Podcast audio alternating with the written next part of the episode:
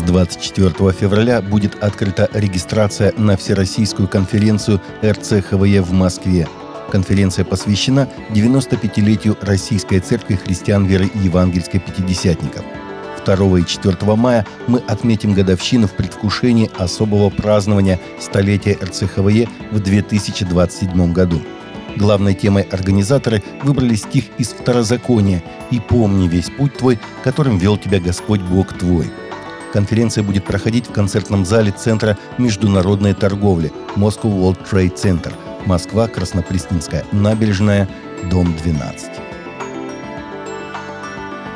Молитва президента США Джо Байдена за Россию не может быть вредной для нашей страны, независимо от того, считает он ее врагом или другом. И эту молитву можно только поприветствовать, сказал РИА Новости генеральный викарий Римско-католической архиепархии Божьей Матери в Москве священник Кирилл Горбунов – как сообщил ранее в социальных сетях польский священник Виеслав Давидовский, для президента США Джо Байдена в Польше 22 февраля в пепельную среду, день начала Великого Поста у католиков и ряда других западных христиан, он отслужил католическую мессу, на которой президент помолился в большой секретности за мир и преображение России – Давидовский рассказал, что в честь пепельной среды он нарисовал пеплом крест на лбу американского лидера, который потом появился на публике с остаточным темным пятном.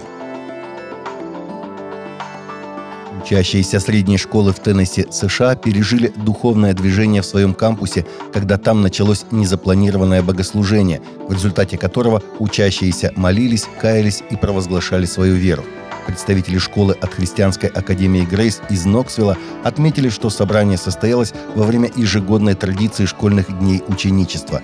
Мероприятие, тема которого «Познай его, люби его, люби их» призвано обогатить учащихся Словом Божьим и помочь им возрастать в любви к Иисусу и притворять свою веру в действие.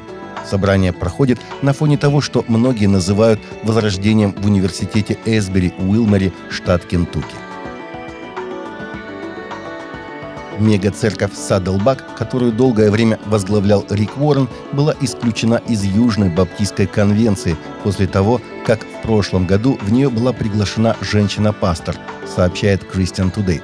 Садлбэк был в числе пяти церквей с женщинами-пасторами, которые, как было сочтено, больше не находятся в дружеском сотрудничестве с деноминацией на заседании исполнительного комитета в Нэшвилле во вторник 21 февраля.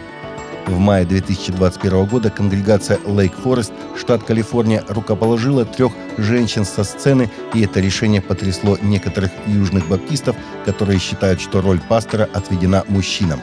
Затем в прошлом году Седлбек выбрал Энди Вуда преемником Рика Уоррена и ведущим пастором церкви, а его жена Стейси Вуд стала пастором-учителем. Выложенное в соцсети выступление пастора одной из церквей стало вирусным после того, как она назвала суперзвезду R&B Бьонси Ноулс ведьмой. Тиффани Монтгомери, возглавляющая пророческое и обучающее служение, сказала прихожанам во время проповеди 9 февраля, что посещение концерта Бьонсе сродни участию в сатанинском ритуале – Любой из вас, кто собирается на концерт Бейонсе, я упрекаю вас во имя Иисуса. Как вы смеете называть себя христианами?» – спросила Монгомери. Монгомери заявила, что концерты Бейонсе – это путь к служению дьяволу и что христиане столкнутся с Божьим гневом, если будут продвигать ее музыку. Бог устал от христиан, состоящих из смеси греха и неправды, заключила пророк. Ее выступление тут же было растиражировано.